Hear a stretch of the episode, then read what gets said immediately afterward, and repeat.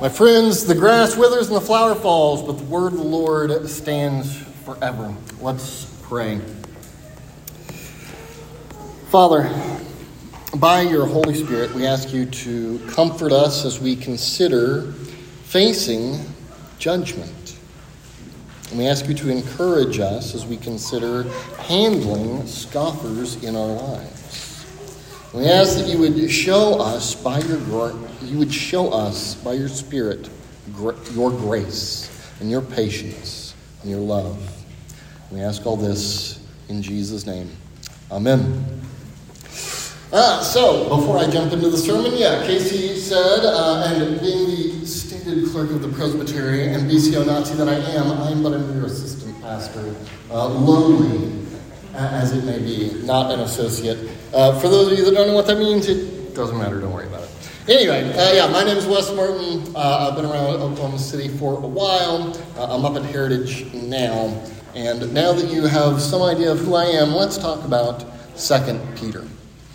Uh, you know, the passage we just read is going to make a lot of people very uncomfortable because when we start to talk about judgment, Americans, Westerners, begin to squirm because that doesn't sound very nice, right? And especially if you have a lot of non Christian friends and family, which I do, you don't like bringing up judgment, right? Because that's a conversation stopper. But Peter does not think of judgment as something to be worried about talking about here. In fact, if anything, Peter here seems to consider judgment something that is meant to encourage Christians. Right? He's not worried he's going to offend, but rather he wants to bring it up to encourage Christians in the face of what he calls scoffers. And Christians face a lot of scoffers, right? Mockers, jeerers, hostile skeptics. And let's be honest, we don't always respond well when that comes up. Um, you're tired, you're uh, maybe scared and insecure. You start to want to fight fire with fire. Oh, they hit me, I'm going to hit them back. That's the opposite of turning the other cheek, right? And Christians can start to feel hopeless when they see so many doubters around them.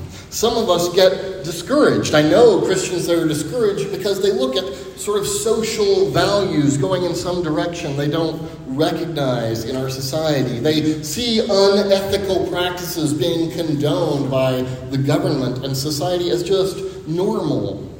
And they just see outright injustice and evil throughout the world. And all of these are legitimate frustrations, real things to have some feelings about.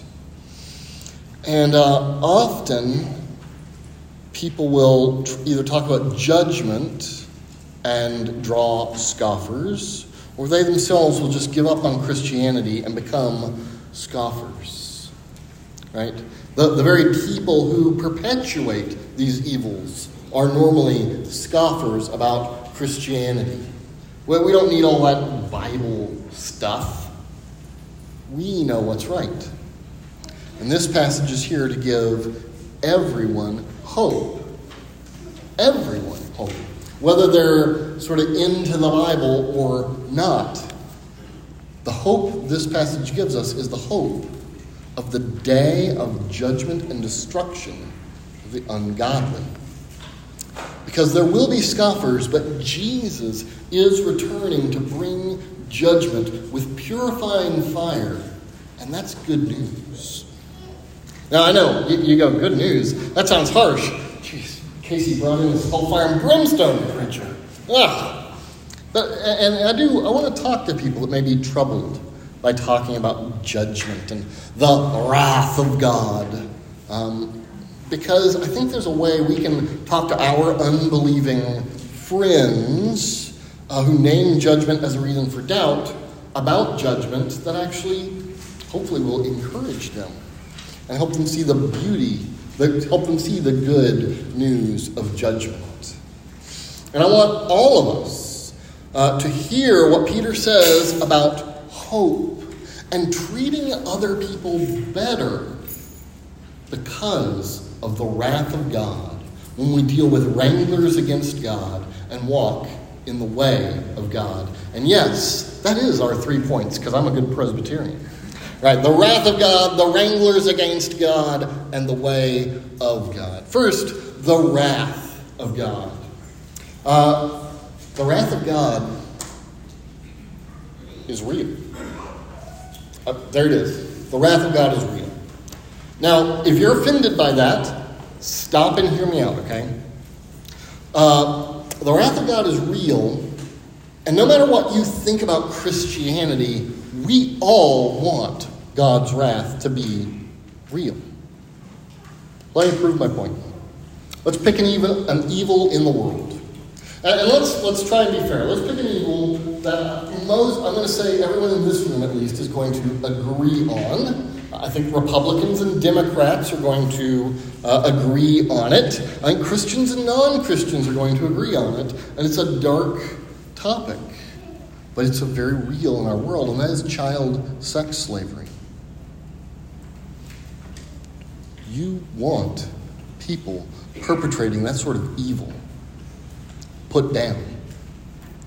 You want bad things to happen to those people as a consequence of what they're doing. Because right now they're getting away with it. And if you've done any sort of uh, you know work with those who have experienced sexual trauma, and I have, you know that at some level there is no price any evil purveyor of that sort of vile behavior could pay that would ever make wrong, ever make right what they've done wrong. And if you're like I was, you look at that sort of evil, child sex slavery, and you just become a scoffer, right? That's I, I grew up that way, going, there can't be a God. If there were a God, why would he allow this? Where is the promise of his coming? All things are continuing as they were from the beginning of creation, the scoffers uh, that Peter's talking about said. And maybe, like me, you'll make the emotional and illogical misstep. God cannot possibly be real because this evil exists. The problem is, is that assumes a lot of things we cannot possibly prove. For instance, if there is no God, who says they need to be punished? Well, we do. That's evil. Yes, what's right for you isn't necessarily what's right for me, man. How could you? How can you? But in reality, I want to say for people who object to that, they're really showing through the image of God. Right? We all want those people to be punished, and we're confused that there are people in the world that are that wicked. And the Bible says, you know what? There is punishment coming for those people. And what's more, there's actually a hope way beyond what we can imagine, right? We just we just want to see evil punished. And the Bible says God will really make right what they've made wrong because that's how good and powerful he is. But the reason we immediately, you know, everyone, Christian or not Christian, feels something against evil is because we're made in the image of God and we have a built in sense of justice. That's the image of God in us. And all you have to do is spend time with a child, and it will not be long until someone does something and they cry out to a parent, That's not fair! Because, yes, little children, you have a sense of justice too. Righteous indignation about the Nintendo. Oh. We are born with a sense that wrongdoers need punishment and wrongs need to be made right, and that is as it should be. And when it doesn't happen the way we think it ought, we cry foul. We cry out for justice. We want to see it made right, and we want someone to pay. And you know what? That instinct is right. Whether we like it or not, whether we're willing to use this language or not, we all want the wrath of God. I keep saying it with a fake Scottish accent for some reason. The wrath of God. Right? We, we want that to come down on evildoers. And I know I'm silly because of my personality, but I, I am saying that in all seriousness. We all want the wrath of God to come down on evildoers. And if you are disturbed by the bad things you see in this world, that's right. It should you should be. And Peter wants to comfort you because he says wrongs are going to be made right, and justice will be served at the day of judgment and destruction of the ungodly. And that's good news for all of us. Because however you have been wronged, whatever has been done to you, I cannot tell you it's going to be the way you want it. I cannot tell you it's going to be in the time frame you want it, but I want you to know God will expose all and make all things right, maybe in better ways than you know. Because he's done it before.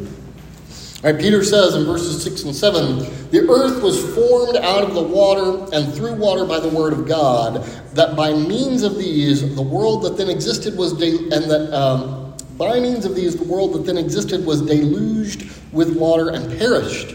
But by the same word, the heavens and earth that now exist are stored up for fire, being kept until the day of judgment and destruction of the ungodly. So here, Peter is calling back to Genesis 6 through 9, what Christians call uh, Noah's flood. And it's not the first time it's come up in Peter's letters. He talked about it in his in First Peter, uh, the other letter he was referring to. And basically, in Genesis, uh, humanity had become so wicked and corrupt that God was sad he had made it, and so he wiped humanity out with a flood, only saving a select few. And now, again, things don't get distracted by whether this was a worldwide flood or a local flood or 5,000 or 50,000 years ago. That's not Peter's point. Peter's point is God saw evil and he did something about it. Is it what you or I would have done? Is it the way we would have done it? I don't know. But if God is really God, maybe he knows something we don't. Maybe he's better than we are which of course also means maybe he lets our circumstances go the way they do because there's something good that we cannot understand. And that's not always comforting, but it is true. And we need to know that. And we need to look at the flood and we need to say, I may not understand what God has done or why He's done it the way He does it, but God has clearly demonstrated He cares about justice and He has done something about evil, and so He will do something about the evil that disturbs me or oppresses me too. There's comfort for us in the flood. Evil will be destroyed. Ungodliness will be done away with forever. And what will remain will be a renewed creation that is finally all that God meant for it to be, formed by God's word with peace, purity, joy. The coming judgment, my friends, is the inauguration of creation as the paradise it was always meant to be and that we all long for. But, my friends, that paradise, that end of evil, and that everlasting life only come through purifying fire. And maybe you hear that and you get nervous because you know your own evil. Maybe people here know what you've done, maybe they don't. But you're tender-hearted. You're full of shame. You're full of guilt. You're full of nervousness about things like judgment because you know what you've done and your conscience constantly bothers you. And to you, I point to verse 9. The Lord is not slow to fulfill his promise, as some count slowness, but is patient toward you, not wishing that any should perish, but that all should reach repentance. This is not judgment meant to squash you. This is judgment meant to free you. God desires all people to be saved and has given Jesus Christ as a ransom for all, a payment for the price we owe for our wrongdoing. And that's all throughout the Bible, by the way. In Ezekiel, God is clear. If a wicked person turns away from all his sins that he has committed and keeps all my statutes and does what is just and right he shall surely live, he shall not die. None of the transgressions that he has committed shall be remembered against him. In Jesus Christ, your sins can just be forgotten by God. so you have no fear. Because God says, I have no pleasure in the death of anyone. So turn and live. The Apostle Paul writes similarly this is good and it is pleasing in the sight of God our Savior, who desires all people to be saved and to come to the knowledge of the truth. For there is one God and there is one mediator between God and men, the man, Christ Jesus, who gave himself as a ransom for all. Friend, whatever guilt you feel, hear this. There is no condemnation for those in Christ Jesus. Your sins are forgiven through the cross. Your shame is washed away by the blood of the Lamb and by the power of the Holy Spirit. Your dignity is restored. And if you feel guilty or condemned, you don't have to be any more. And if you want judgment to become encouragement, look to Jesus Christ. Turn to Him as your Savior because there the penalty for our sin has been poured upon Jesus at the cross. And if you turn to Him in faith, you can know His love and fear no more.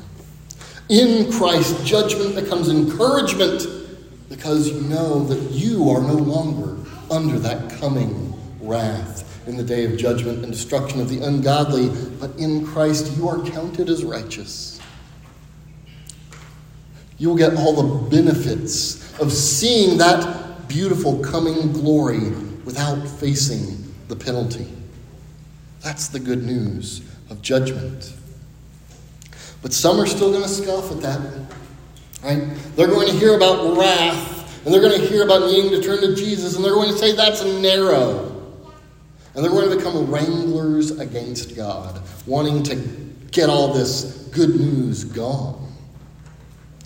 See, the scoffers here in this passage seem to have some knowledge of the Old Testament. They've heard the Bible stories, but they either don't understand or more likely don't believe what, uh, what Peter says God has done.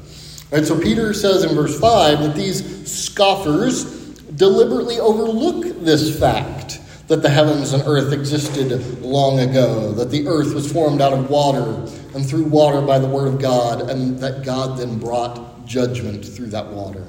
These scoffers know the stories, but they reject them. They deliberately, willfully refuse to believe the biblical truth because they don't want it to be true. It would be inconvenient for them. They would have to change their lives. They would have to spend their money differently. They would have to use their bodies differently than what their desires call them to. And so they won't really credibly even consider God's judgment or God's good news, but they reject it all without consideration so that they can follow their sinful desires.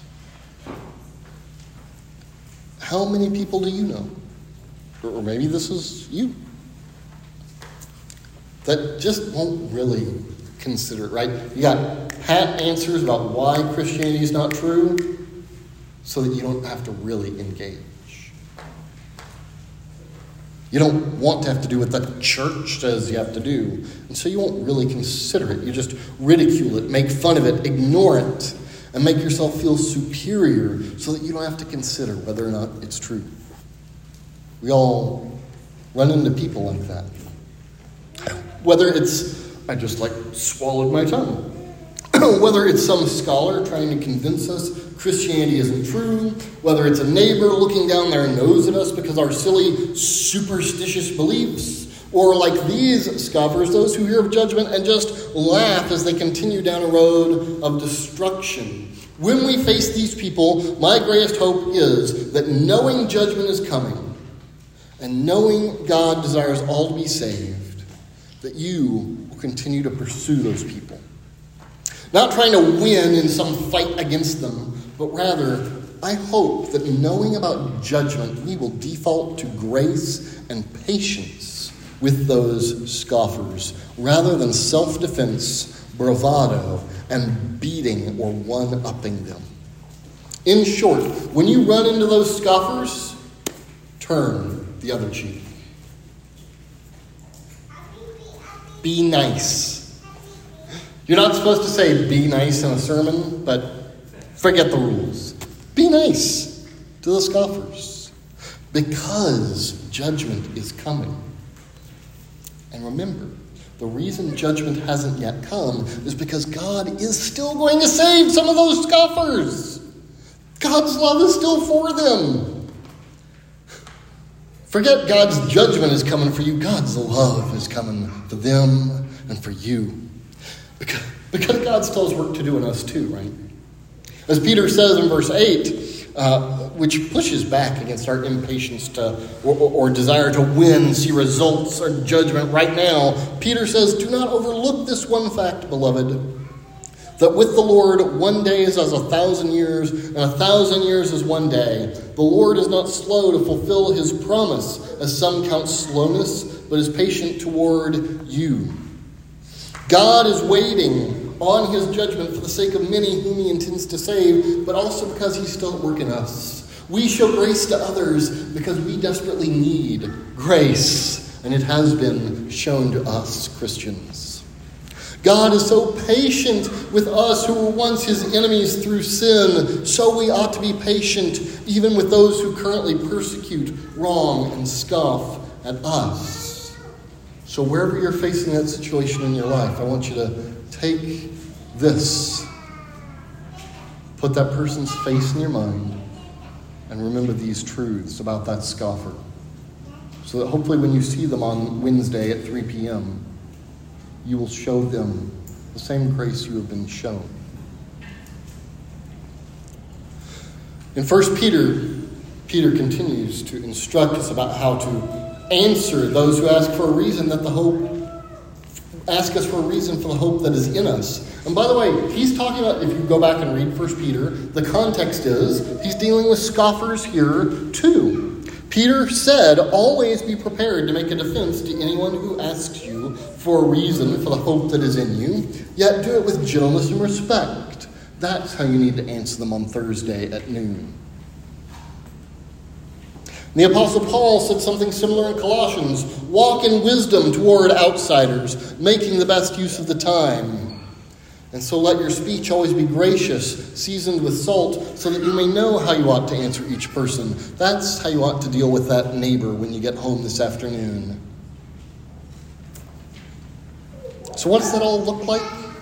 Be nice. The Apostle Paul says in Romans 12, it looks like rejoicing in hope being patient in tribulation, and being constant in prayer. Bless those who persecute you, invite the scoffers in. Bless and do not curse them. Repay no one evil for evil. Do not win the social media fight. Don't fight the people in the comments sections, please. You, even if you win, you lose. Repay no one evil for evil, but give thought to do what is honorable in the sight of all. And if possible, so far as it depends on you, live peaceably with all. Beloved, never avenge yourselves, but leave it to the wrath of God. For it is written, Vengeance is mine, I will repay, says the Lord. To the contrary, if your enemy is hungry, feed him. If your scoffer is thirsty, give him something to drink for by so doing you will heap burning coals on his head.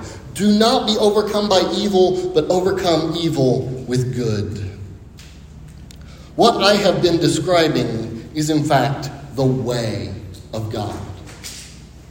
But to respond this way is challenging because it means that as we face scoffers, as we are uncomfortable or angry at scoffers, we have to constantly remember the way of God which is Jesus Christ who shows us grace. As one guy said, you know, it's not sufficiently considered that men more frequently require to be reminded than informed. I hope I'm not telling you anything new today. I imagine I'm not, because I bet uh, I bet Casey preaches this every week.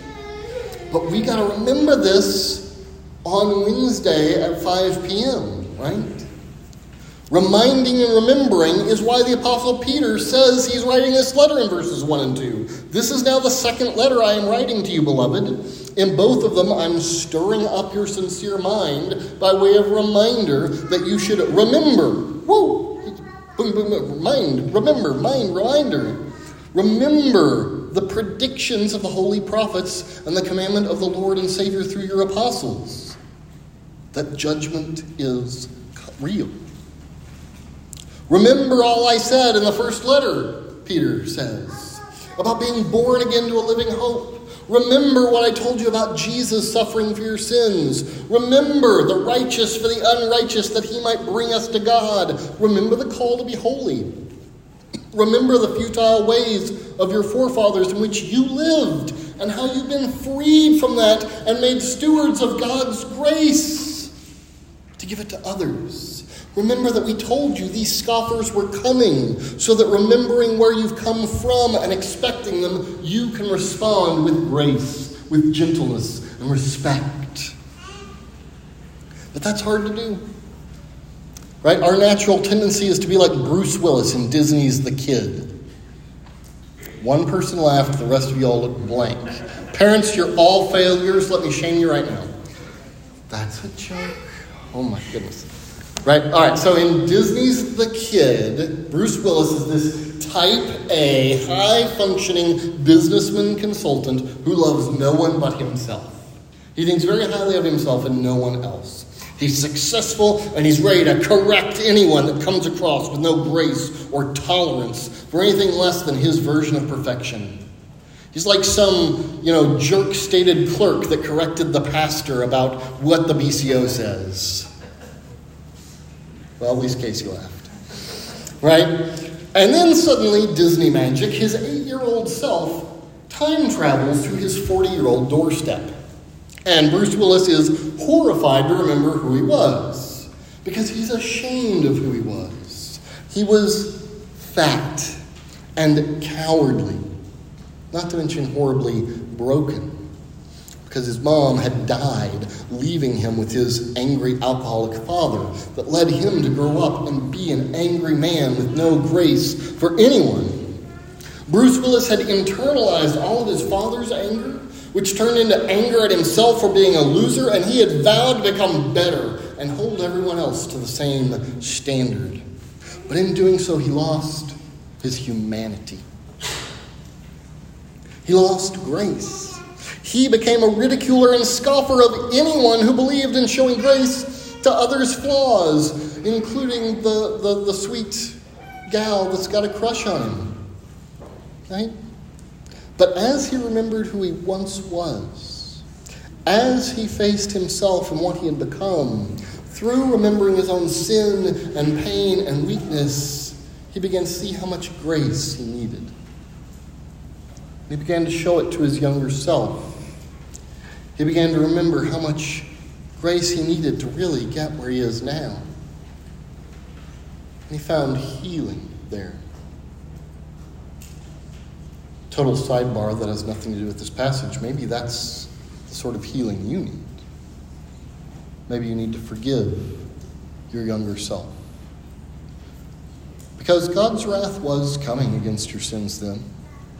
But in Jesus Christ, those things are forgiven. And there's healing for you now. But definitely coming back to this passage, right as he began to realize the grace he needed, he began to be able to show it to others again. But he couldn't do that as long as he didn't remember who he was and how much grace he had needed to get where he is now. So, friends, remember what Jesus has done for you in his life and his death and his resurrection to rescue us from the wrath of God. He, Jesus, in his life, death, and resurrection, has rescued us from the wrath of God that is real, so we can show grace to wranglers of God, so that they may be saved and walk with us in the way of God. For those who know grace, the forgiveness of sins, and the message of judgment. Judgment is an encouragement and comfort because it means that Jesus Christ is coming to put all right, and maybe in better ways than we can currently imagine. He's going to bring paradise, and there is going to be justice, or there's going to be grace and forgiveness just like we've already received.